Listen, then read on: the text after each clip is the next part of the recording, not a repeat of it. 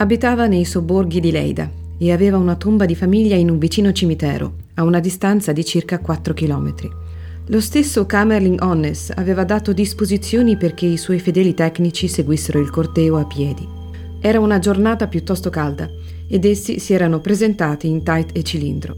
Come spesso accade in simili casi, il corteo tardò un poco nel lasciare la casa e al cimitero erano in attesa molte personalità. Così, non appena furono fuori Leida, i cavalli furono messi alla frusta e si mossero a un'andatura piuttosto svelta, con i tecnici che seguivano al passo o al trotto. Arrivarono al cimitero sudati e ansimanti, e allora uno di loro guardò gli altri con un gran sorriso e disse: Il vecchio è sempre il solito, anche da morto vi fa andare di corsa.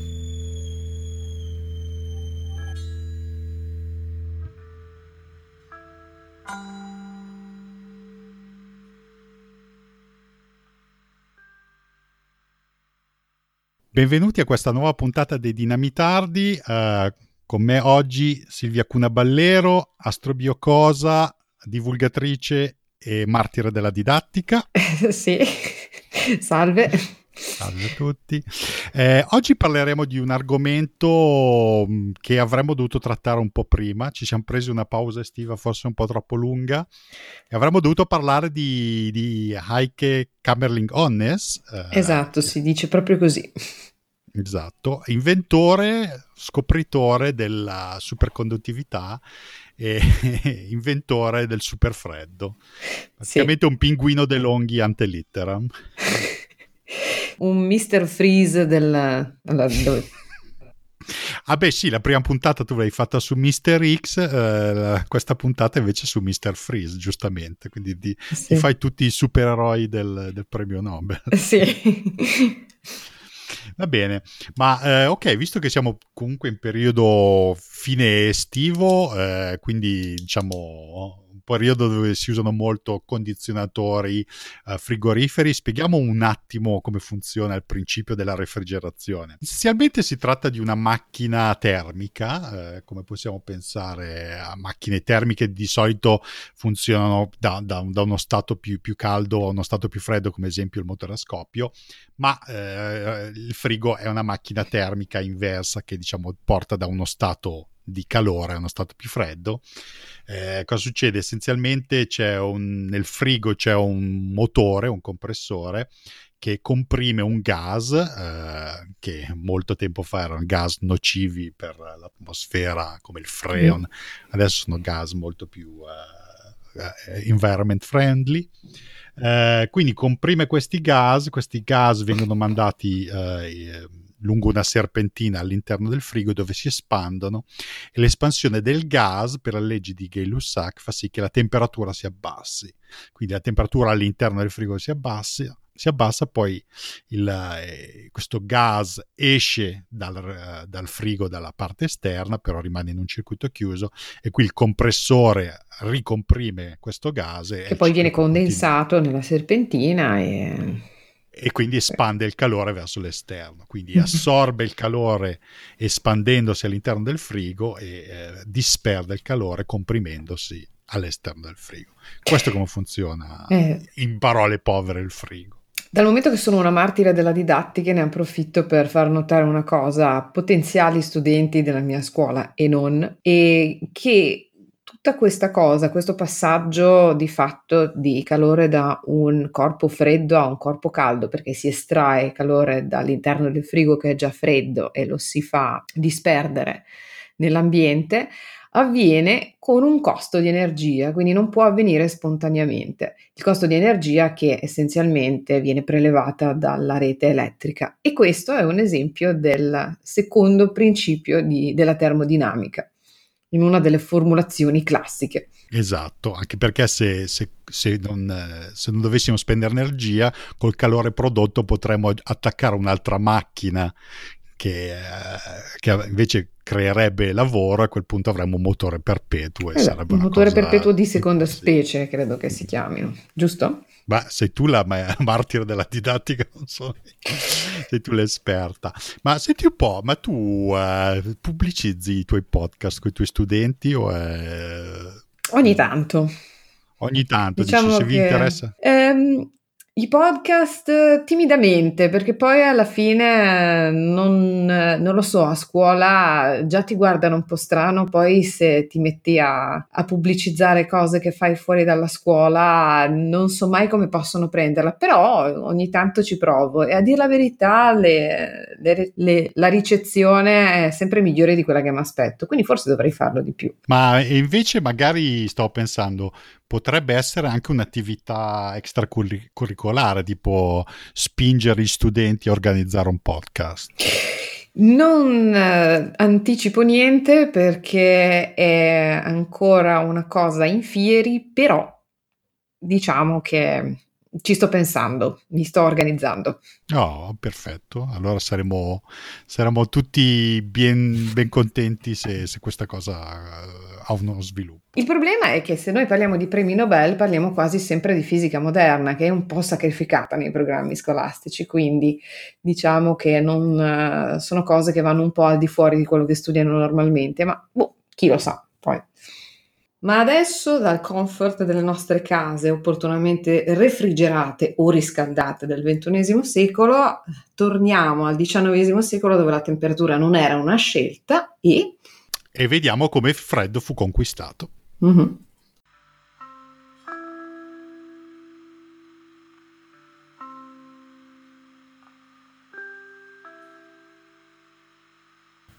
La storia dell'uomo, vista secondo il parametro della temperatura, segue un andamento particolare.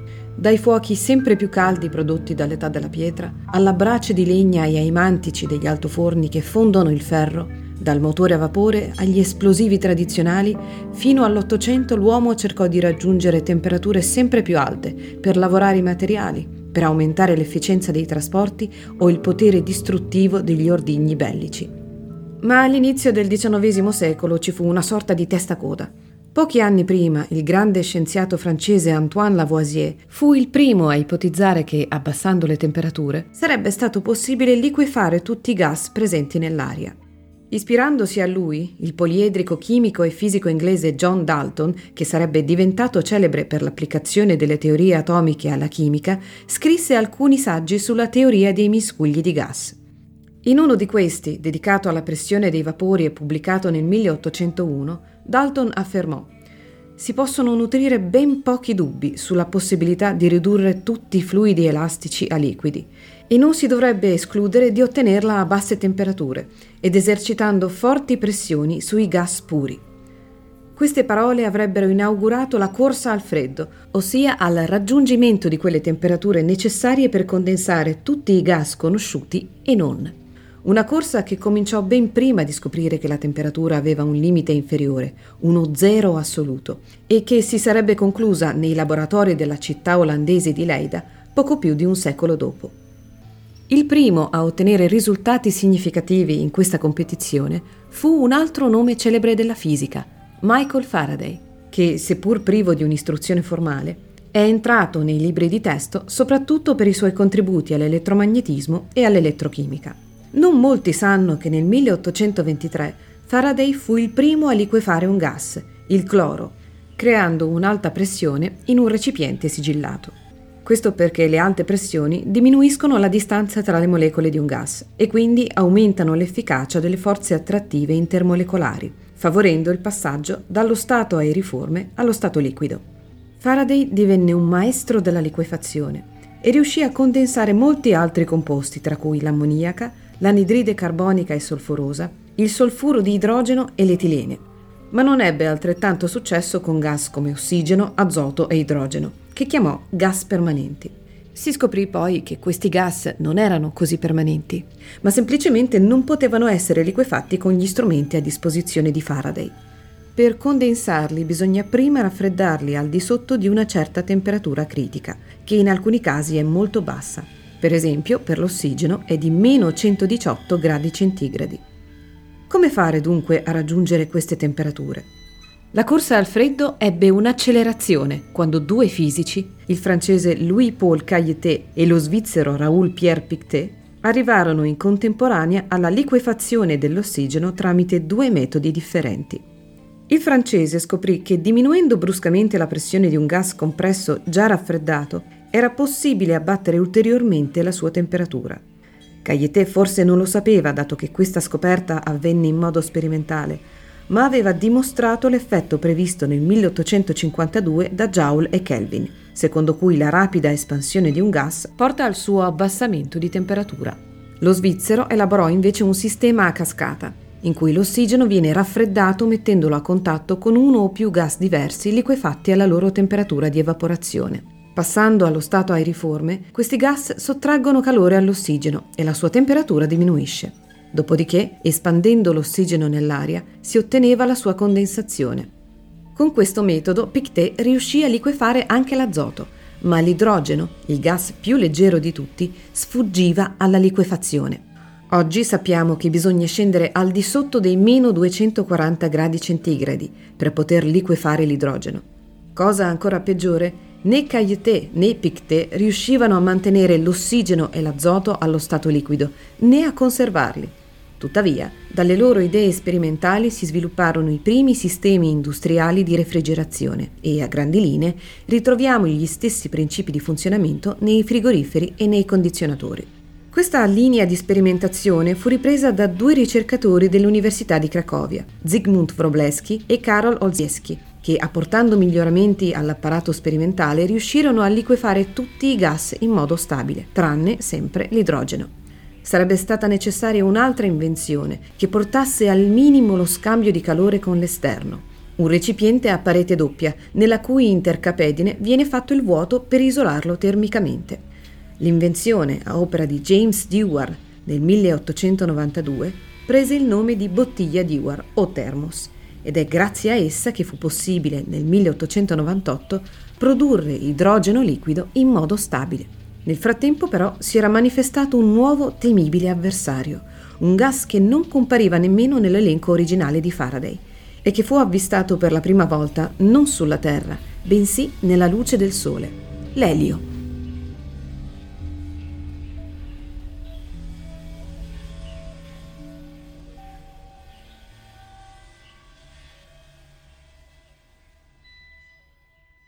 Elio, il nome greco del dio del sole, che rappresenta questo elemento misterioso che non si trova sulla Terra. Ma se non si trova sulla Terra... In realtà poi si è trovato sulla Terra. Però per la prima volta fu osservato nel Sole. Ehm, fu scoperto grazie alle analisi spettroscopiche che, detto in parole povere, si occupano di eh, scomporre la luce del, del, Sole, delle stelle, nello spettro, cioè nelle sue varie eh, lunghezze d'onda. E si osserva che nelle atmosfere dei, delle stelle, tra cui quella del Sole, ci sono determinate righe che, di emissione o di assorbimento che corrispondono alla presenza di determinati elementi chimici. Ecco, si scoprirono queste righe che non corrispondevano a nessun elemento chimico noto e eh, quindi si scoprì che esisteva quest'altro elemento che chiamarono elio appunto dal, dal fatto che fu scoperto nel, nell'atmosfera solare. I due scopritori furono indipendentemente Janssen, credo che si dica così, e Lockyer nel 1868. Ci fu poi tutta una diatriba sul fatto che esistesse o meno sulla Terra, ma poi fu rilevato dalle ceneri del Vesuvio e poi isolato dall'inglese Ramsay nella cleveite, che è un materiale che contiene uranio, e questo ancora prima che venisse scoperta la radioattività, cioè l'elio fu scoperto in questo materiale radioattivo perché emetteva questo, queste particelle alfa, che poi alla fine sono nuclei di elio, che eh, si accumulavano sotto forma di gas a partire dal, dal minerale. E questo avvenne nel 1895, mentre la radioattività fu osservata per la prima volta nel 1896 nei sali di uranio. E una volta che fu scoperta la radioattività, si spiegò come questo gas si formi da materiali eh, emettitori alfa per decadimento e poi Rutherford nel 1908 dimostrò definitivamente che le particelle alfa sono effettivamente atomi di elio ionizzati. Peraltro, per ironia del, della sorte, il decadimento alfa che dà origine all'elio, che è il gas col punto di evaporazione più freddo, questo decadimento è, responsabile di gran parte del, del calore terrestre che è, è generato dal decadimento di alcuni isotopi del torio e dell'uranio che sono presenti negli stati terrestri profondi. Se il calore della Terra fosse derivato soltanto dal suo periodo di compressione, avrebbe già dovuto disperderlo nello spazio, mentre invece ci sono questi atomi radioattivi che si scindono, emettono particelle alfa ed emettono anche energia che va a riscaldare gli strati interni al punto da mantenere la roccia fusa. Quindi si tratta di un calore considerevole. Quindi verso la fine dell'Ottocento si scoprono tutti questi gas, cosiddetti gas nobili, che secondo me hanno i nomi più belli di tutti gli elementi chimici, perché c'è Elio, che è appunto il nome del dio del sole, poi c'è il neon, che da, significa nuovo, nel senso di nuovo elemento, poi c'è il, eh, l'oxeno, l'oxeno, lo straniero. lo straniero, il krypton che vuol dire nascosto, quindi un, dà, dà, un'idea di questi gas che la gente non si aspettava che esistessero e improvvisamente saltano fuori.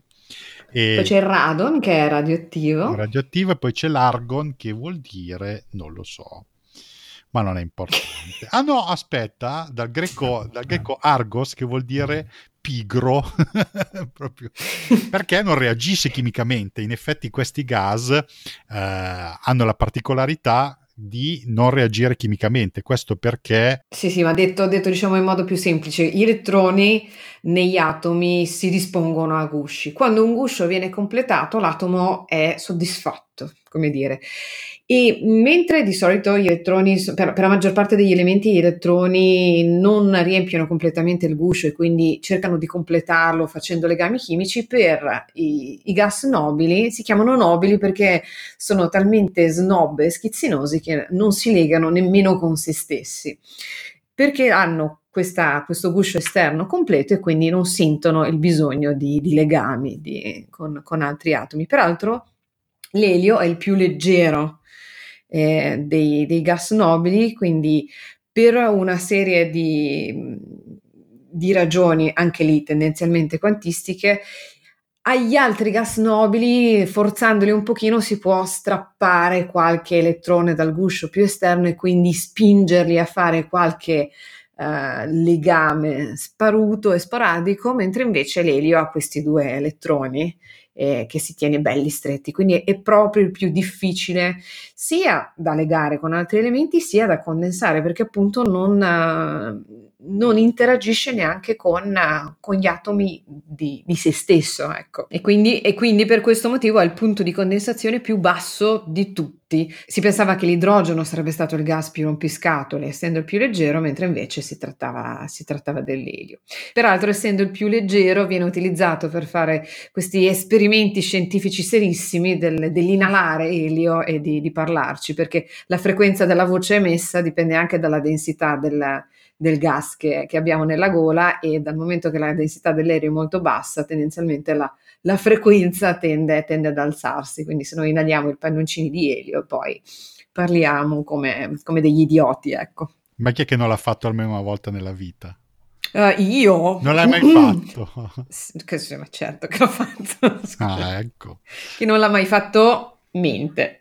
Ecco, Potrei, avremmo potuto fare una, una pensarci prima avremmo potuto fare una, una dimostrazione pratica eh no. durante la puntata, forse meglio. Eh no, eh no. Però, però, si può sempre fare con, con la post-produzione, bah, io ci penserei. No, non sono così, non ho, non ho Se, Sei onesto skills. tu. Non ho skills, non ho gli skills per farlo. Il podcast I Dinamitardi è un'idea e una produzione di AI Ricerca, l'associazione dei ricercatori italiani nel mondo. AI Ricerca nasce per incoraggiare il networking tra ricercatori italiani di qualsiasi campo di ricerca, con l'ottica di creare collaborazioni scientifiche, comunicare la scienza in modo comprensibile anche ai non addetti ai lavori e scambiare informazioni utili sulle realtà lavorative. Per scoprire tutti i nostri servizi di supporto alla ricerca italiana nel mondo, visita il nostro sito www.airicerca.org. Puoi sostenere la nostra associazione e questo podcast iscrivendoti a Dai Ricerca o effettuando una donazione. Per maggiori dettagli scrivi a info at airicerca.org.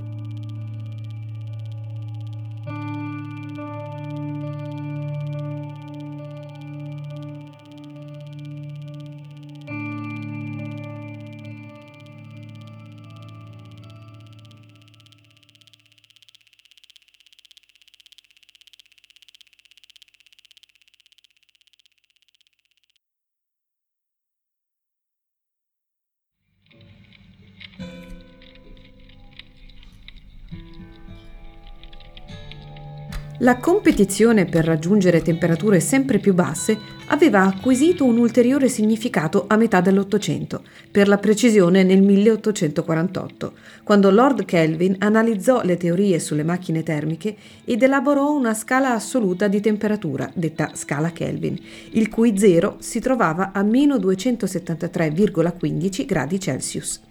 Questo valore non suonava del tutto nuovo, perché infatti, secondo le leggi dei gas ideali, il volume e la pressione seguono una legge di proporzionalità con la temperatura.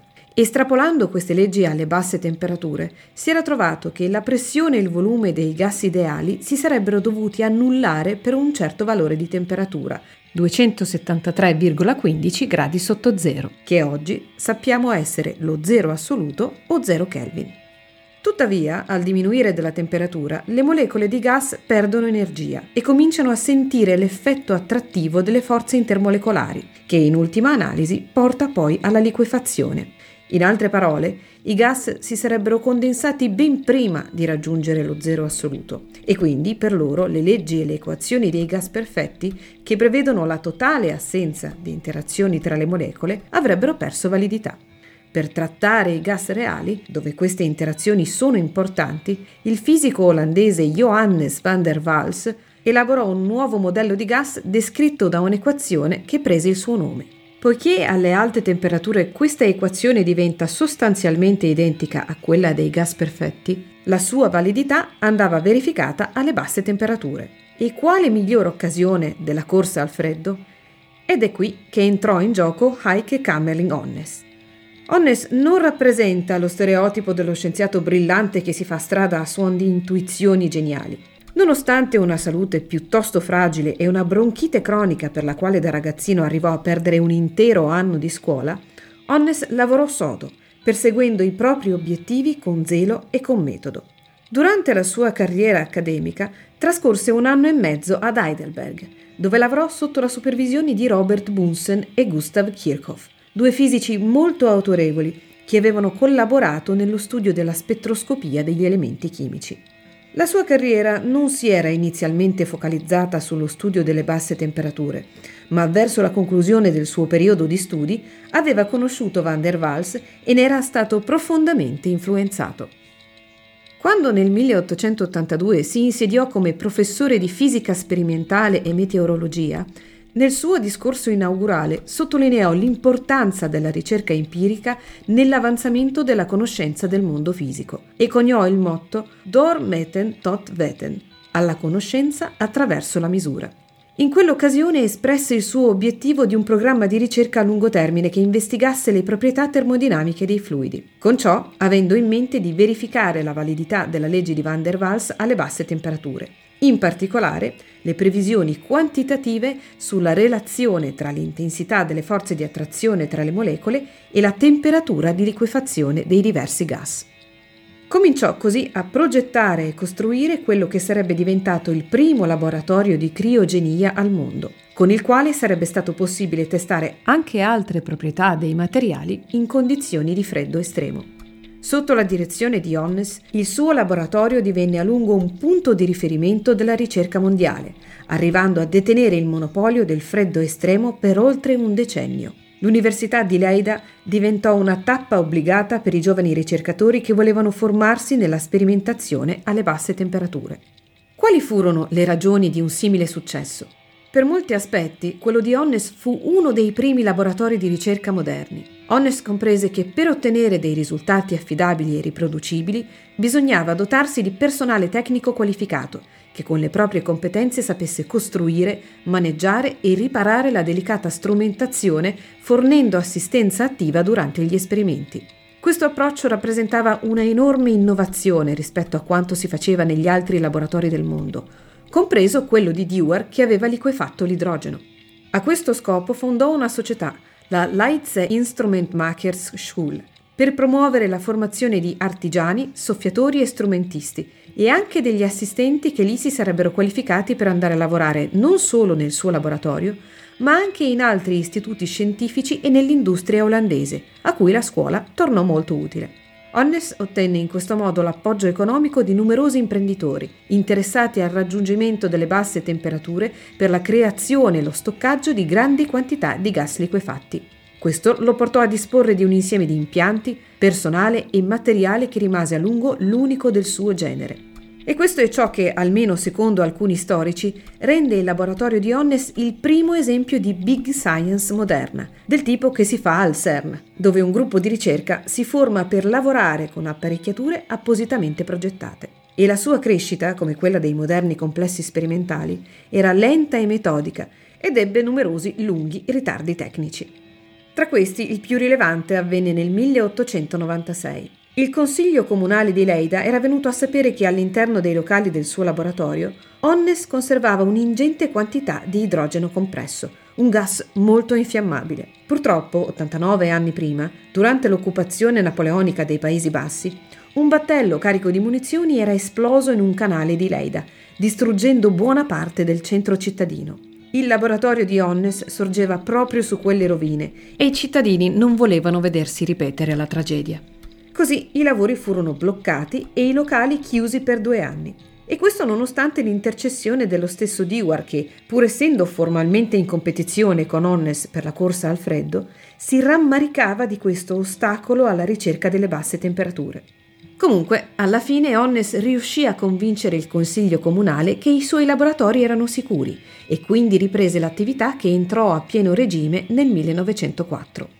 Onnes impose un'organizzazione rigida, con standard qualitativi molto alti. Era estremamente esigente con i suoi sottoposti e pretendeva molta dedizione, ma era anche gentile ed educato, amichevole, benevolo e disposto a mettere in discussione il proprio lavoro, a collaborare, ad accogliere suggerimenti.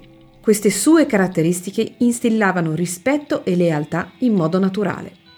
Onnes era consapevole dell'importanza della comunicazione nella ricerca scientifica, per cui aprì le porte del proprio laboratorio ai visitatori anche stranieri, diede in prestito le apparecchiature e cercò di condividere le proprie buone pratiche sperimentali anche con le altre università e gli altri istituti di ricerca. A questo scopo, nel 1885 aveva fondato anche una rivista, Le Comunicazioni dal Laboratorio di Fisica dell'Università di Leida, in cui i risultati degli esperimenti sui materiali a basse temperature venivano regolarmente condivisi. I progressi arrivarono lenti ma sicuri. Nel 1906 Onnes riuscì a liquefare l'idrogeno, con otto anni di ritardo rispetto a Dewar. Tuttavia, grazie alle migliorie tecnologiche apportate ai sistemi di raffreddamento, ora riusciva a produrne in modo costante e affidabile fino a 4 litri al giorno, a confronto dei pochi centimetri cubici di Dewar. Per aggredire l'obiettivo finale, la liquefazione dell'elio, Onnes non si fece scrupoli a trarre vantaggio dalla posizione di suo fratello, che era direttore dell'ufficio di spionaggio commerciale di Amsterdam e nel 1905 era riuscito a procurargli grosse quantità di sabbia monazite dal North Carolina. La monazite è una miscela di fosfati di terre rare, elementi pesanti come cesio, lantanio, neodimio, samario, ma soprattutto torio, che decade emettendo particelle alfa, quindi nuclei di elio. Riscaldando lentamente la sabbia, l'elio gassoso, intrappolato al suo interno, si libera e può essere separato e raccolto. Da ogni grammo di sabbia si ricava così qualche centimetro cubo di elio. Nel 1908 Heike Kamerling Onnes aveva a disposizione più di 300 litri di elio gassoso ed era riuscito a produrre 1000 litri di aria liquida per far funzionare l'apparecchio a cascata. Non restava che tentare l'impresa. Il 10 luglio del 1908, alle 5.45 del mattino, l'esperimento cominciò. Le aspettative erano tali che nel corso della giornata un numero crescente di ricercatori e assistenti curiosi si erano raccolti nel laboratorio. Nel frattempo si succedevano i cicli di raffreddamenti, evaporazioni, compressioni ed espansioni per ottenere temperature sempre più basse. Il gas raggiunse la temperatura di evaporazione dell'azoto liquido, 77 gradi sopra lo zero assoluto, e poi quella dell'idrogeno, 20 gradi sopra lo zero, e continuò a scendere. Alle 7 di sera, 14 ore dopo l'inizio dell'esperimento, la temperatura si era arrestata a 4,2 gradi sopra lo zero assoluto e sembrava non voler scendere. Non si vedeva traccia di elio e si cominciò a temere che qualcosa non avesse funzionato. Ma poi Onnes intuì che l'elio liquido c'era, era solo difficile da vedere. Illuminando il recipiente dal basso, riuscì a scorgere l'interfaccia di separazione tra il liquido e il gas. La soddisfazione fu immensa. Nel suo discorso all'Accademia di Svezia avrebbe pronunciato queste parole. Fu una visione meravigliosa quando il liquido, che appariva quasi irreale, apparve per la prima volta. La sua superficie si stagliava nettamente contro il recipiente, come una lama di coltello. Con i suoi 60 cm cubici di elio liquido, una tazzina da caffè, Onnes aveva vinto con merito la corsa al freddo e passò molto tempo prima che qualcun altro riuscisse a ripetere la sua impresa. Questa competizione aveva reclamato la salute di molti, inclusa quella dello stesso Onnes che per qualche mese dopo il suo trionfo ebbe un crollo fisico e dovette rimanere in casa per qualche tempo. Dewar, il suo concorrente più diretto, inizialmente accusò il colpo e ci mise un po' a riprendersi, ma con grandissimo fair play si dichiarò disposto a sostituire Onnes alla conferenza dell'Associazione Britannica, dove, ancora infermo, non poteva recarsi. A 55 anni, Onnes avrebbe potuto dire di aver raggiunto il culmine della sua ricerca e cinque anni dopo gli fu conferito il premio Nobel per la fisica. Recita la motivazione per le sue indagini sulle proprietà della materia a basse temperature che ha portato, tra le altre cose, alla produzione di elio liquido. Nel suo discorso dell'11 novembre 1913 ripercorse i fondamentali contributi nella corsa al freddo ed espresse la sua soddisfazione di poter mostrare l'elio condensato all'illustre amico van der Waals, la cui teoria lo aveva guidato alla conclusione del suo lavoro sulla liquefazione dei gas. Eppure, la ricerca che gli valse il Nobel fu solo l'inizio.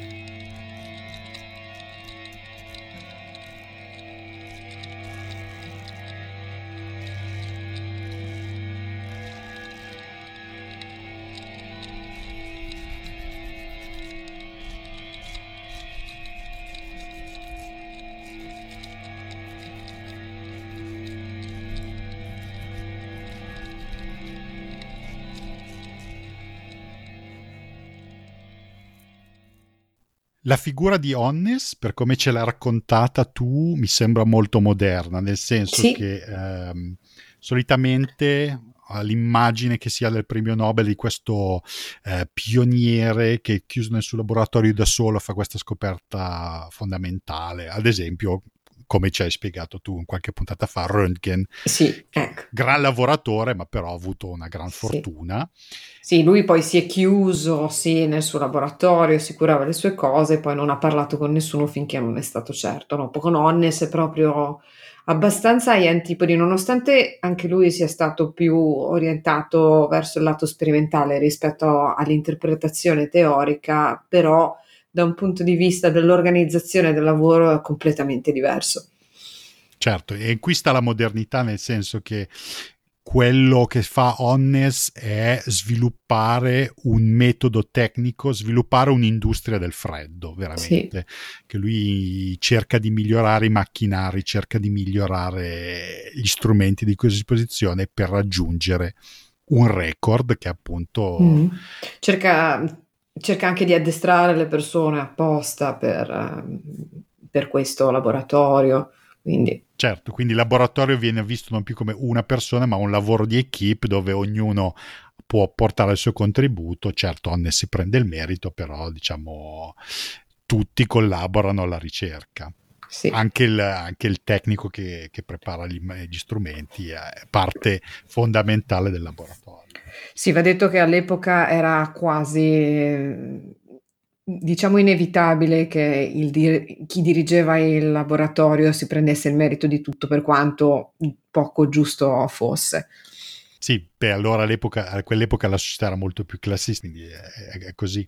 Ehm, e quindi vince il premio Nobel per, ehm, per il record perché in effetti diciamo che dal punto di vista concettuale eh, raffreddare l'olio liquido non è molto diverso da raffreddare l'idrogeno liquido. Sì, le, le, sono le stesse tecniche però portate a un livello di, di perfezione, di affinamento e di attenzione, di sperimentazione, perché poi questi esperimenti, il, il setup dell'esperimento si può dire setup su un podcast, e, e come dire, la, allora, perché la progettazione, la sistemazione dell'esperimento poteva richiedere anche delle settimane, quindi comunque sì, complicato, ecco. Quindi non è appunto la serendipity, non è il colpo di fortuna. Assolutamente il contrario, è, è, una cosa voluta, esatto, voluta, cercata a lungo, con sforzo, con un obiettivo ben preciso. Quindi uh, Honnes vince il premio Nobel per aver raggiunto questo record di appunto uh, aver raffreddato uh, l'elio liquido ad una temperatura molto bassa. A quale temperatura sarebbe potuto scendere teoricamente Onnes? In realtà, come vedremo poi, scese ancora più, più in basso. Ma lì il discorso immagino che sia quanto uno si può avvicinare allo zero. Era questa la tua domanda? Certo. Noi sappiamo dal secondo principio della termodinamica che per estrarre calore da un corpo freddo bisogna spendere energia.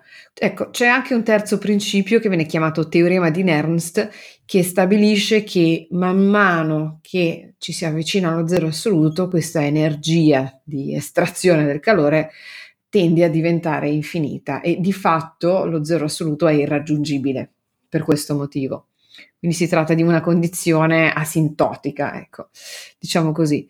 Però eh, comunque eh, il raggiungimento di temperature sempre più basse ha un, um, un interesse sia teorico, proprio come caccia alla frontiera, anche se è irraggiungibile, sia anche sperimentale, perché poi come vedremo, quando ci si avvicina a temperature estremamente basse, la materia comincia a mostrare dei, dei comportamenti piuttosto bizzarri, piuttosto interessanti e si possono soprattutto eh, misurare dei fenomeni fisici che a temperature più alte sarebbero soffocati dal, dal rumore dato dal, dal calore. Posto che si possono dare delle definizioni di temperatura anche eh, di, diverse da quelle che noi concepiamo, per cui secondo alcuni alcuni si sono misurate delle temperature negative addirittura in, in alcuni sistemi, senza però passare dallo zero. Se noi diciamo teniamo un po' a mente quello che, che consideriamo temperatura, attualmente che io sappia, il record di temperatura più bassa mai raggiunta è detenuto dall'UNASMA Laboratory in Finlandia, che ha raffreddato un pezzo di rodio a 100 pico Kelvin, cioè un decimiliardesimo di grado sopra lo zero assoluto. E questo ehm, è su un pezzettino piccolino, proprio di, di, di, pochi atomi, possiamo dire. Se però andiamo a considerare volumi più grossi, invece il record appartiene al team cuore dei laboratori nazionali del Gran Sasso, che hanno raffreddato un metro cubo di rame a 6 millesimi di Kelvin. Ovviamente, le, le, ovviamente l'energia necessaria per uh, raffreddare un metro cubo è differente sì, che sì, raffreddare sì. pochi e, ehm, come accennavo prima, eh, ci sono dei risvolti, a parte quelli teorici, quelli tecnologici, per esempio abbassando le temperature si possono studiare eventi molto rari di fisica delle particelle, dei decadimenti eh, deboli che a temperature più alte eh, appunto sarebbero coperte dal rumore di fondo degli atomi che vibrano intorno alle loro posizioni di equilibrio. Esatto. Questo mi fa venire in mente una, una, un, un, aneddoto abbastanza divertente. Eh, io ho lavorato nell'esperimento Atlas e in effetti noi abbiamo degli, uh, dei rivelatori ad argon liquido, non an elio liquido perché elio liquido è abbastanza costoso, che appunto funzionano col, col fatto che essendo l'argon... Uh, un gas nobile non reagisce, quindi puoi, puoi utilizzarlo per, per sviluppare uh, dei rivelatori di particelle. Mm-hmm. E durante, la, durante la, la, difesa della mia tesi eh, c'era dei membri esterni, tesi di dottorato, eh, c'erano dei membri esterni, c'era un membro esterno che eh, non, es- non, era uh, specialista di uh, fisica delle particelle, credo che lavorasse su uh, computing, qualcosa del genere, e mi pose questa domanda, ma se la densità di questo argon liquido è così interessante per costruire dei rivelatori di particelle, perché non fate un rivelatore ad argon solido? Eh... Aveva lasciato un po' sbigottito, ho detto, beh, è un po' tecnologicamente un po' difficile. Da, da, da realizzare. Non l'avete presa in considerazione, vero, questo suggerimento? No, beh, era una domanda interessante, nel senso... Eh, non, no, dico, magari sapendo... qualcuno ci ha provato, eh, non lo so. No, eh, non, non, essendo esperto della materia, ha chiesto una, una domanda legittima. Sì, sì. Ah. Anche lui. La risposta però è eh, no, non si può fare. Però... Beh no, non si può fare, ma anche se si potesse non sarebbe una buona idea perché il, in quel caso il rivelatore sfrutta il movimento degli ioni, quindi se è un liquido gli ioni possono comunque migrare, sì. se è un solido inizia a diventare un po', un po difficile fare la migrazione degli ioni. E io l'ho spiegata così essenzialmente. Vabbè, c'è un problema tecnologico, ma anche un problema di tipo concettuale. Una cosa molto interessante. Beh, interessante no, magari abbastanza divertente. Cameron Honnes vince il premio Nobel per aver appunto raggiunto il record di uh, aver raffreddato l'elio fino allo stato liquido, ma quello che scoprì in seguito in realtà fu molto più interessante.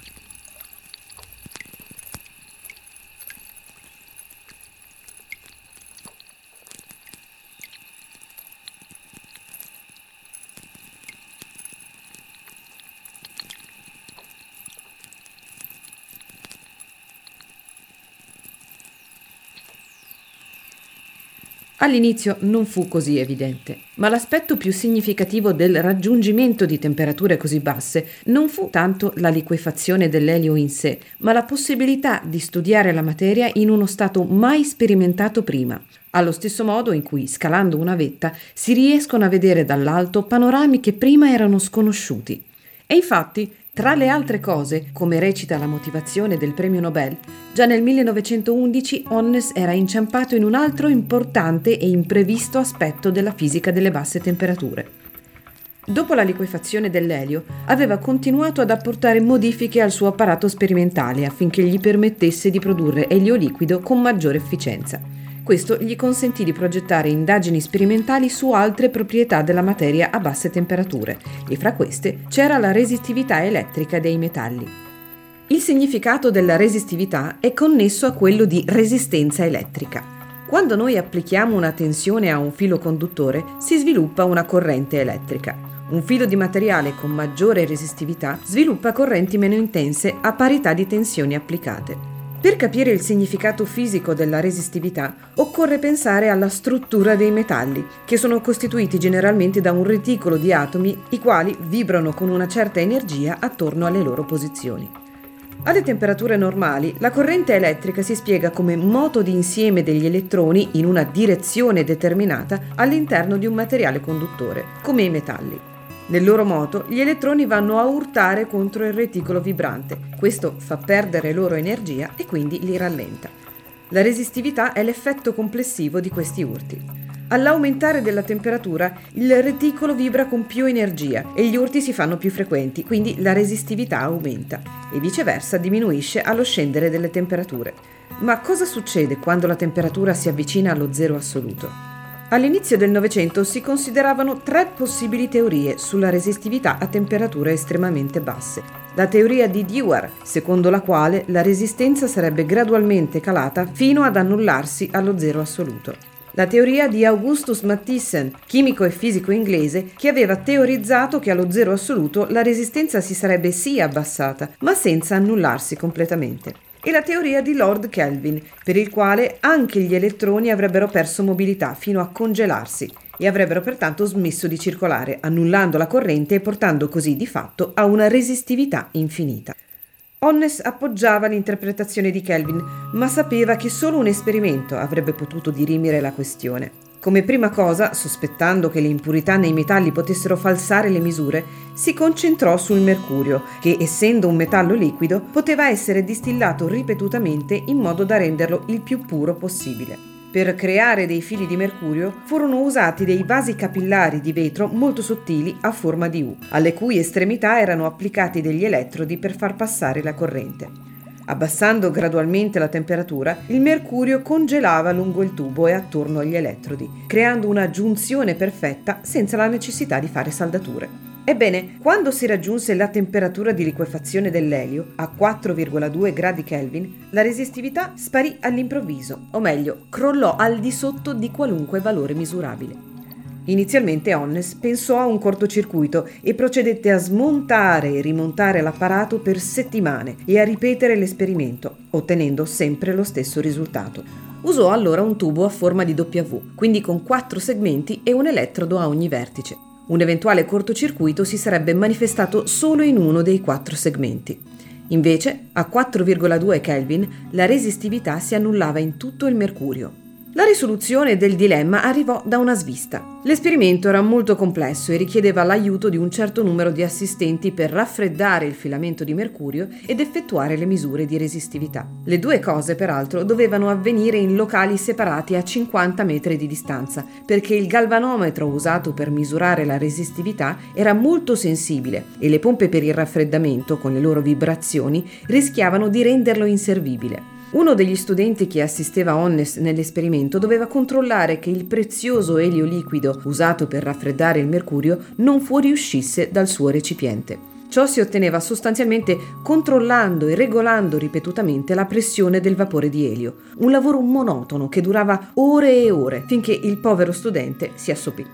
A un certo punto, uno degli assistenti che effettuavano le misure notò che la resistività da zero era improvvisamente tornata ai valori standard era successo che, a causa dell'attacco di sonno dello studente, un po' di elio liquido era andato disperso e la temperatura era salita nuovamente al di sopra dei 4,2 Kelvin. Altre verifiche lo confermarono. La scomparsa della resistività non era effetto di un errore sperimentale o di un malfunzionamento dell'apparato, ma una proprietà intrinseca del mercurio che si mostrava solo al di sotto di una certa temperatura critica.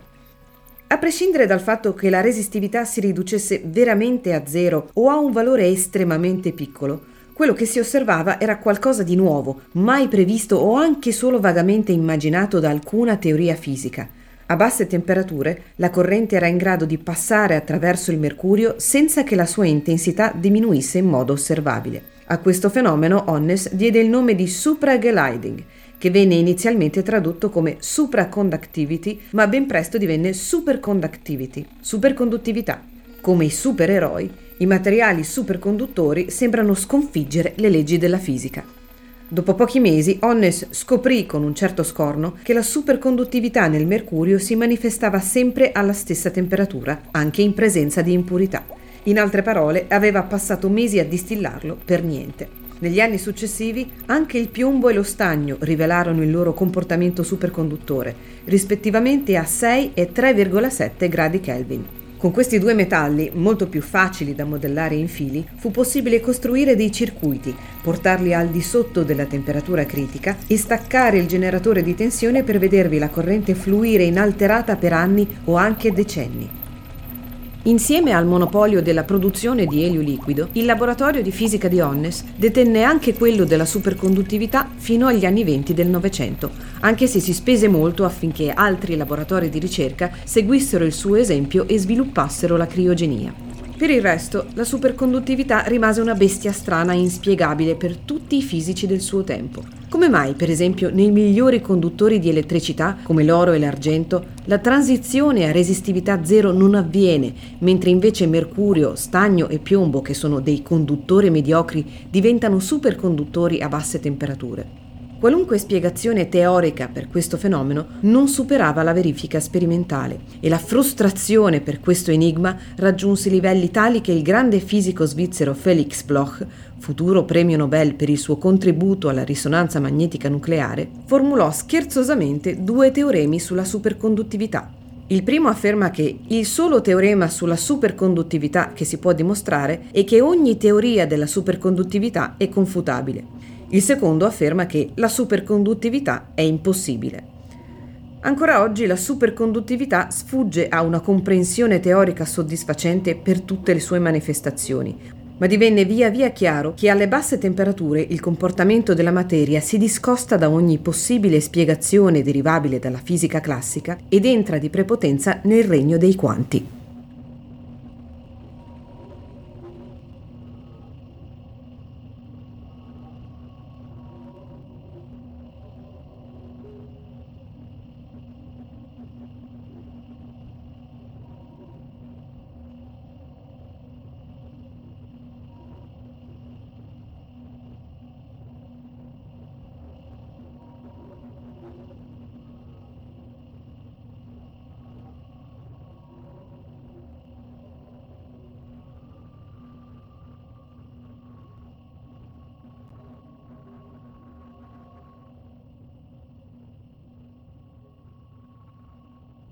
Camerling Honest si trova di fronte a questo uh, fenomeno molto strano, la superconduttività, e non c'è nulla strano. Beh, strano per la fisica sì. classica, per la fisica dell'epoca.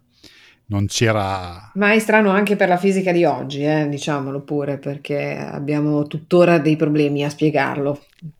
Abbiamo dei problemi a spiegarlo, ma abbiamo qui chi ce lo può spiegare molto bene. Quindi vai. Mm. sì. No, allora, in realtà ci sono alcuni aspetti della superconduttività che non riusciamo a capire neanche oggi. Però, almeno per quanto riguarda i superconduttori, diciamo classici, che sono poi mh, determinati metalli portati al di sotto della temperatura critica, ehm, esiste un modello che poi fu sviluppato negli anni 60 per la precisione, che è il cosiddetto modello delle, della teoria BCS, nel quale quando la temperatura si abbassa al di sotto di un, di un certo valore critico, si hanno dei fenomeni quantistici anche a livello macroscopico, cioè tutti gli elettroni della corrente cominciano a interagire tra di loro e con il reticolo cristallino del, dei nuclei degli atomi del metallo. Questo fenomeno, questo fenomeno governato da un principio di organizzazione a livello superiore non risente dei dettagli microscopici, cioè non, non, risente del tipo di reticolo o del tipo di metallo che, che abbiamo davanti ed è una cosiddetta proprietà emergente chiamata protettorato quantistico che viene soltanto quando si hanno degli aggregati di particelle. E quindi bisogna adottare una prospettiva un po' diversa da quella che di solito si adotta per la fisica, che mh, analizza il tutto come somma delle parti. Qua invece bisogna considerare il tutto come tutto. È una fisica olistica. È una fisica olistica, diciamo. In questa fisica gli elettroni si organizzano a coppie, dette coppie di Cooper, e interagiscono con una entità buffa che si chiama fonone, che in realtà rappresenta la, la presenza della vibrazione del reticolo. E questa interazione fa sì che eh, di botto gli elettroni si trovino in uno stato stabile nel quale continuano a scorrere senza interagire eh, in modo, diciamo, con degli urti con, eh, con gli atomi del reticolo. Queste teorie però come vedremo, non spiegano il comportamento dei materiali superconduttori cosiddetti ad alta temperatura, di cui poi, poi andremo a parlare, perché poi, come vedremo, esistono due tipi di, di superconduttività e eh, per questi nuovi materiali non esiste un modello teorico soddisfacente.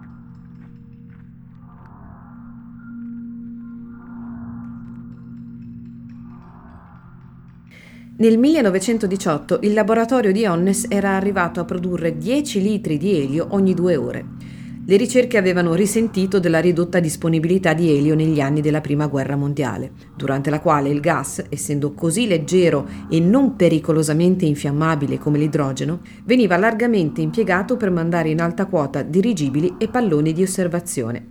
Pochi anni dopo la conclusione della guerra, nel 1921, il laboratorio di Onnes aveva raggiunto la temperatura di 0,83 gradi sopra lo zero assoluto, diventando così noto come il posto più freddo del mondo. E all'epoca non si sapeva, ma era anche il posto più freddo dell'universo, dato che, come fu scoperto nel 1964, l'universo è permeato da una radiazione cosmica a una temperatura di 2,73 gradi Kelvin. Ciononostante non raggiunse mai l'obiettivo di solidificare l'elio. Nell'impresa riuscirà Willem Hendrik Kesom, studente di Onnes e suo successore nella direzione dei laboratori di fisica, appena sei settimane dopo la sua morte, avvenuta nel 1926, dopo una breve malattia che andava a colpire una salute di per sé fragile e aggravata dal suo intenso lavoro col freddo.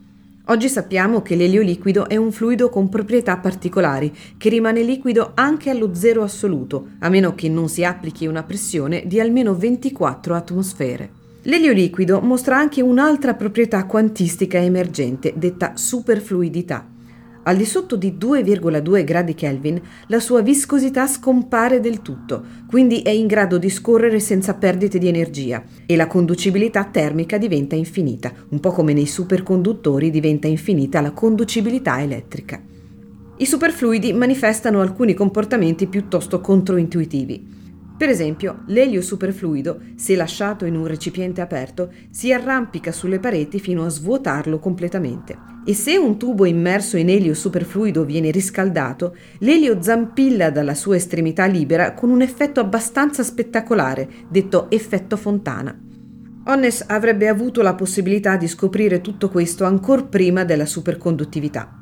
Infatti, nel 1910 osservò che a 2,2 gradi Kelvin la densità dell'elio liquido raggiungeva un valore massimo e lo trovò un fatto decisamente strano, dato che questa temperatura non sembrava rappresentare nulla di particolare. Anni più tardi, nel 1923, Onnes tornò a occuparsi dell'elio liquido e constatò che la capacità termica in prossimità dei 2,2 Kelvin esibiva un andamento discontinuo non fu però in grado di cogliere il significato di questa osservazione, né le diede seguito con altri esperimenti. Solo nel 1938 questo comportamento anomalo dell'elio liquido fu identificato come superfluidità e valse al fisico sovietico Piotr Kapitsa il premio Nobel in fisica appena 40 anni dopo. Il sogno di Onnes era di veder utilizzati i fili di materiali superconduttori per costruire bobine di generatori elettrici. Infatti, la resistività elettrica è responsabile del riscaldamento dei fili elettrici al passaggio di corrente. Correnti troppo alte possono arrivare a fondere i cavi elettrici, motivo questo che per esempio rende necessario un certo spessore minimo per i fili. Un superconduttore può sopportare anche valori molto alti di corrente senza surriscaldarsi.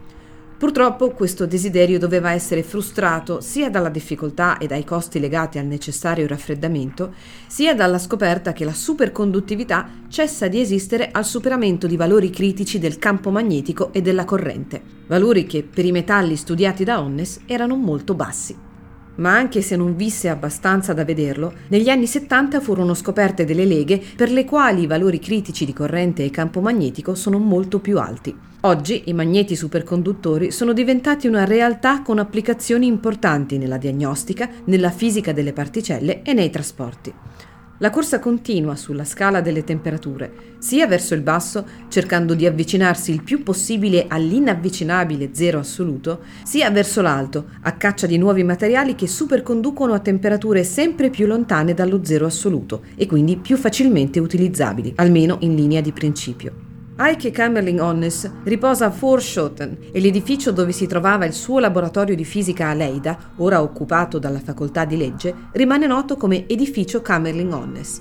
Non si può dire che sia tra gli scienziati più rinomati nella cultura popolare e difficilmente vedremo la sua faccia o le sue frasi stampate su una maglietta. Ma questo forse perché fu uno dei primi a comprendere che nella scienza sperimentale il mito del genio solitario era destinato a farsi sempre più da parte, per lasciare lo spazio ai grandi progetti di ricerca collaborativa. Un altro premio Nobel, il fisico olandese Pieter Zeeman, disse che Onnes guidava la sua gente come il vento guida le nuvole abbastanza notevole per un ragazzino dalla salute fragile a cui avevano raccomandato di guardarsi dal freddo.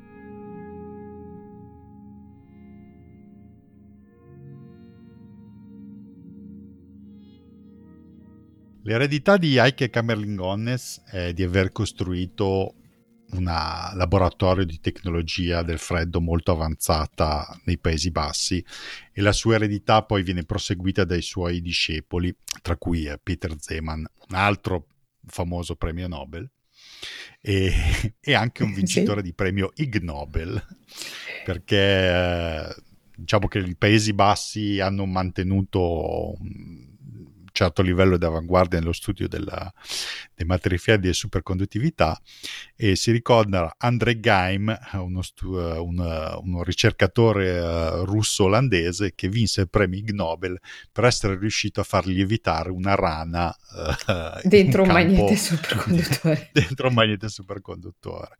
André Geim, Geim che però Mm. È l'unico al mondo che sia sia Nobel che Ig Nobel, peraltro. Esatto, Nobel ha vinto per altri motivi, però diciamo che ha questa, questa distinzione. E comunque gli, stadi, gli studi di, uh, di, superconduttività sono continuati, tanto più che adesso ci sono delle, dei materiali superconduttori ad alta temperatura, nel senso che non bisogna raffreddare tutto allo zero assoluto o quasi, ma a temperature un po' più alte. E ci vuoi parlare di questi materiali? Allora, all'inizio gli studi sulla superconduttività a temperature più alte eh, si sono basati sulla ricerca di, di, leghe di metalli o comunque contenenti metalli, una ricerca che, che fu molto frustrante perché non si riusciva a individuare nessuna base teorica sistematica per cui alcune leghe funzionassero, altre no. Addirittura si poteva partire da due materiali, due metalli che non erano superconduttori e poi arrivare a una lega che, dei due che invece era una lega superconduttrice e comunque molte di queste leghe contengono per esempio il niobio che poi come vedremo viene usato anche nelle, nelle applicazioni odierne. Verso la fine degli anni 70 sbucarono determinati ossidi, il che è abbastanza strano perché gli ossidi non sono metallici e quindi teoricamente non dovrebbero nemmeno condurre, ma dovrebbero essere anzi degli isolanti elettrici e soprattutto i titanati all'inizio, il titanato di stronzio, di litio, eh, furono i primi esempi di ossidi superconduttori. Adesso, tanto per farla un pochino più breve, siamo arrivati a un record assodato di un um, ossido di mercurio, bario, calcio e rame che eh, superconduce a 138 Kelvin il che è sempre alta temperatura per modo di dire, perché comunque si, si tratta di quant'è più 100... meno 140, sì. meno, meno 140 centigradi, eh, sì. quindi non, non, proprio caldissimo. Però la cosa importante è che è una temperatura superiore a quella di liquefazione dell'azoto liquido, che è molto meno caro e complicato da produrre dell'elio liquido, quindi eh, sono più facili da, da mantenere. Il problema con questi superconduttori ad alta temperatura è che intanto hanno una qualità molto variabile, variabile da campione a, a campione.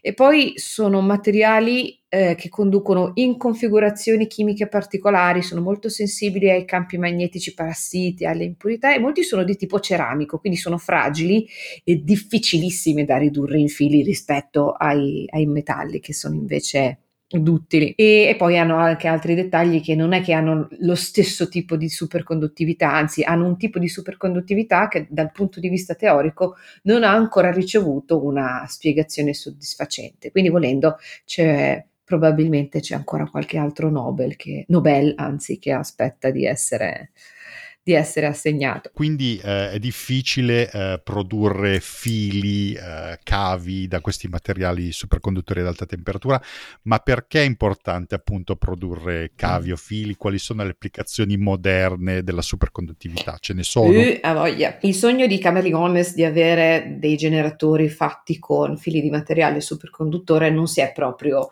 avverato come lui lo pensava, però oggi, grazie alle leghe appunto di niobio, specialmente quella di niobio e titanio che è usata molto spesso, si hanno dei magneti creati con bobine di fili di materiali superconduttori che però hanno campi magnetici critici e correnti critiche al di sopra dei quali si perde la superconduttività, che sono molto più alti, quindi possono essere usati anche per produrre grandi campi magnetici e per eh, trasportare grandi correnti. Le due cose poi sono collegate perché le correnti nelle bobine generano questi grandi campi magnetici e sono utilizzati per esempio nella risonanza magnetica, nel, nell'imaging, che sono questi raggi X senza raggi X oddio, detta così, ho, ho, fatto, credo, ho ucciso qualche decina di tecnico radiologo qualcosa del genere.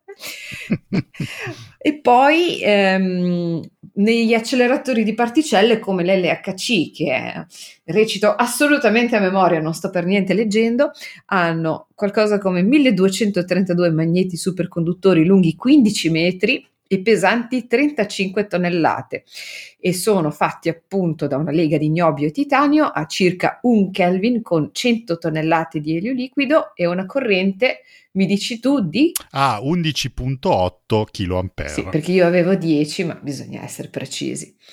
Poi eh, allo studio ci sono dei, dei, metodi di immagazzinare l'energia magnetica creata dai magneti superconduttori. E mm, per il trasporto di energia elettrica ancora non se ne parla perché non si riescono a, a raffreddare dei cavi per chilometri e chilometri, però allo studio c'è il maglev, cioè il treno a levitazione magnetica che ha raggiunto una velocità record di 581 km all'ora sulla Maglev Yamanashi Test Line. E poi vabbè c'è in sviluppo questa linea tra Tokyo, Nagoya e Osaka, nonostante mi dica, mi dica la regia che questi, questi, questa linea non sia del tutto scevra da problemi, confermi? Beh, beh, innanzitutto bisogna pensare che dal punto di vista tecnico creare uh, magnete di, di, di, enormi dimensioni, a parte l'energia che costa, ma ci vuole un'infrastruttura di raffreddamento incredibile. Giusto per fare un esempio, visto che io ho lavorato al CERN eh, e facevo da guida diciamo turistica a molte eh, scolaresche italiane per cui raccontavo un po' di questi fatti um, quindi LHC è un enorme magnete lungo 27 km, ok? Eh, che devi raffreddare a, a, temperatura di un Kelvin. Sai quanto ci metti a raffreddare LHC da temperatura ambiente a, a un Kelvin? Non lo so, posso ad- azzardare l'ordine di grandezza di mesi? Beh, quasi un, un mese. mese. Vogliono circa tre, esatto, 30 giorni. Per cui, ad esempio, se ci dovesse essere un, un, riparo urgente da fare, devi aspettare un mese che si riscaldi, perché non puoi mandare Giulio per aia a un Kelvin fai il lavoro di riparazione e poi lo riraffreddi di nuovo, quindi ci vuole circa due mesi perché sia di nuovo operativo. Che bello. Ecco, tu immagini, immaginati se devono fare una riparazione su una linea ferroviaria mm. che è, eh sì, soprattutto, è esposta agli agenti. Esatto. Soprattutto in Giappone che diciamo ci tengono a eh, mi sembra di capire, ai trasporti. No, poi, eh, se, poi, al CERN c'era stato questo piccolo problemino del quench, se, se non erro. Esatto. Tu, tu, tu, esatto. eri lì al, all'epoca? Io ero lì, stavamo tutti aspettando che partisse ed è esploso essenzialmente. Beh sì, eh, quello che è successo è che, ok, un po' una mia interpretazione personale, però non lo diciamo a nessuno, vero? Ma no, tanto ormai non, so, non, faccio più fisica, quindi posso bruciarmi, posso bruciare le spalle tutti i ponti. Um, era il periodo in cui stava finendo il, il, periodo di incarica del direttore generale di allora. E ovviamente sarebbe stato molto prestigioso per lui dirà sotto la mia guida è stato acceso l'HC e quindi hanno fatto le cose un po' di fretta. Facendo le cose un po' di fretta, eh, volendo portare subito l'HC alla sua, alla sua mm. energia per cui era stato progettato senza fare sì, energia, tappe mm, intermedie. Energia per, di regime direttamente. Di design, sì, sì. esatto hanno saltato parecchi test, saltando parecchi test quello che è stato fuori che eh, una delle saldature tra i magneti, perché i magneti sono dei moduli, vengono costruiti singolarmente, uh, individu- singolarmente costru- addirittura da tre ditte, una era l'Ansaldo italiana, poi due ditte la Alstom, quindi comunque vedi tutte ditte che si, preoc- che si occupano di magneti di- nel campo del ferroviario e quindi arrivavano questi magneti, venivano testati, poi venivano saldati assieme e una saldatura era stata fatta male. Ora cosa succede quando una saldatura è fatta male? Che c'è il superconduttore ha resistenza zero e in quel punto dove la saldatura è difettosa la resistenza non è zero e ci si fa passare una corrente da una, una corrente 10.000 ampere 11.000 eh sì. ampere ecco quello che è successo è che in quel punto lì eh, il RAM, il, il materiale del, del, cavo è evaporato essenzialmente. Ah. Si è fatto bella, un bel arco elettrico che ha bucato il, il, tubo dove passava l'elio liquido che si è riversato nel, nel magnete e praticamente ha distrutto 3 o 4 magneti. Ok, vabbè. Esatto. Vabbè, cioè, che problema è, c'è? È, è, il problema, cioè, il problema, è che non c'erano abbastanza, cioè che no, po- avrebbero potuto non esserci abbastanza magneti di, di, scorta. Per fortuna ce n'era qualcuno, quindi siamo, alcuni sono stati riparati, alcuni sono stati sostituiti e comunque ci ha preso un anno di ritardo. Eh un anno di ritardo, è, è, subentrato il nuovo direttore generale del CERN, eh, Rolf Dieter tedesco per cui io ho lavorato quando lavoro in Germania, che ha preso le cose più seriamente dicendo no vabbè facciamo tutti i test, rivediamo il protocollo di sicurezza perché non possiamo permetterci che, che accendendo l'HC esplodi e butti via vent'anni di, di lavoro.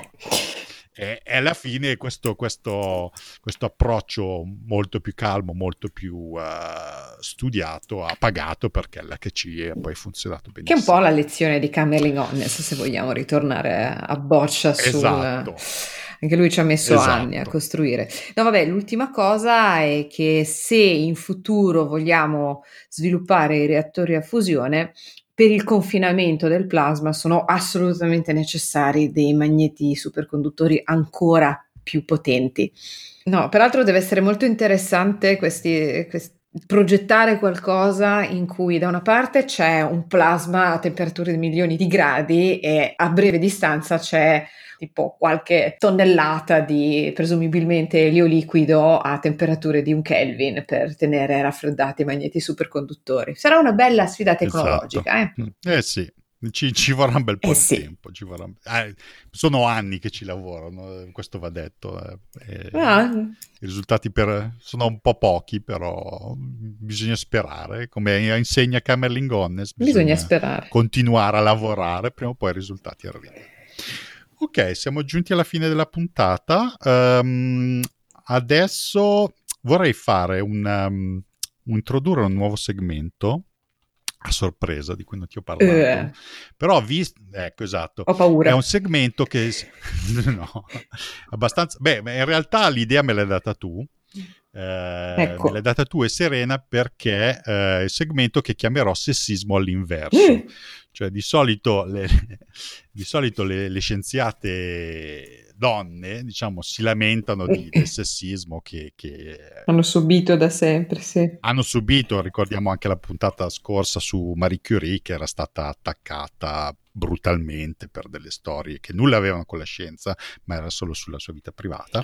E mi ricordo, ad esempio, tu nella prima puntata... Nella puntata su, su Röntgen. Nella puntata su Röntgen tu ad esempio avevi detto che Röntgen tutto sommato era un bell'uomo, mentre ad esempio uh, Serena nella puntata su Marie Curie diceva che invece Langevin non, non era un granché come, come uomo. Quindi adesso come diciamo uh, leitmotiv di questa serie faremo una valutazione uh, comparativa. Un, giud- un, giud- un valutazione comparativa. Quindi Camerlen Gonnes era hot o ti lascia un po' cold? Vabbè. Ma tenendo conto che l'unica foto che ho visto di lui era piuttosto anzianotto, direi che non saprei valutare perché mm, potrebbe, cioè, ha un po' questa di figura, adesso dico, dico, figura paterna, poi sembra quasi che sia una cosa che si possa sconfinare. Complesso di elettro. No, sinceramente un... mi lascia un po' cold.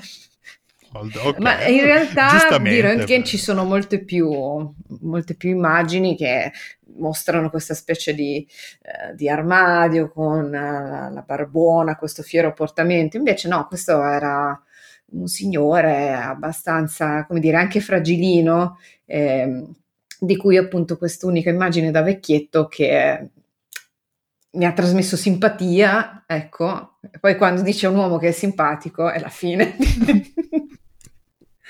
Ok, abbiamo friendzonato Camerling Gone. Mi sembra giusto. Mi sembra giusto che, okay.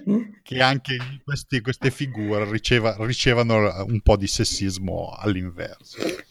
Uh, ok, quindi siamo alla fine della puntata. Um, cosa ci resta da non dire? Non lo so, direi Beh, che i temi più alti li abbiamo già affrontati. Sì, certo.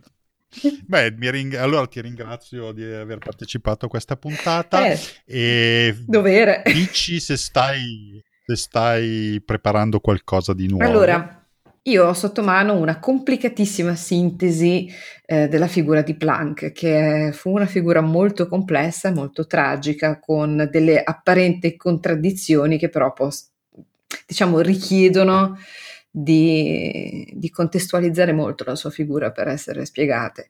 E, ehm, è dura, eh? perché ci sarebbero veramente tantissime cose da, da dire, ci, ci, si potrebbe fare una serie di podcast solo su di lui, però è molto interessante. Ok, co- co- podcast che quindi questa di Planck sarà una delle nostre prossime sì. puntate ma eh, invece per altri editori o per altri progetti hai altre cose in, in campo? Guarda, io um, mi sono dovuta fare la lista. Consiglio di istituto a parte. istituto a parte, no, a parte che uh, inizio scuola mi sta facendo un po' impazzire. Io eh, in futuro ho vabbè, degli, degli, eventi, eh, ho una conferenza a Strambino il 6 ottobre sul, sul mio recente viaggio a Chernobyl. E mm-hmm. poi ne ho una il 4 novembre al Planetario di Milano sul un anno del, del robottino Insight robottino, il lander della NASA che prende misure sismiche di Marte. E poi il 9 novembre ho un TEDx a San Marino. Oh, eh, wow. Sì. Non, non, sono per niente agitata per questa cosa. Eh. Esperienza internazionale. sì. Quindi se la gente volesse venire eh, a seguirti dal vivo può venire in una di queste tre occasioni o se no, se no rimanere sintonizzati sui nostri esatto. canali. Poi vabbè, mh, mm, potrebbe capitarci qualche collaborazione saltuaria col podcast di Scientificast, ma eh, la vedo dura nel prossimo periodo. Però chi lo sa. Eh, restate in ascolto e magari sarete esauditi. Beh, ti ringrazio ancora e... Arrivederci alla prossima puntata e se volete lasciare un commento sulla nostra pagina Facebook o magari una recensione su Apple iTunes siete il benvenuti. Grazie, arrivederci. arrivederci. I Dinamitardi, una produzione AI Ricerca. Ideato e condotto da Marcello Barisonzi. Produzione e missaggio Laszlo Calergi Soros. Assistente alla produzione Valeria Mazza. Segretaria di redazione Elisa Dell'Aglio. Musiche originali di Gianmaria Aprile.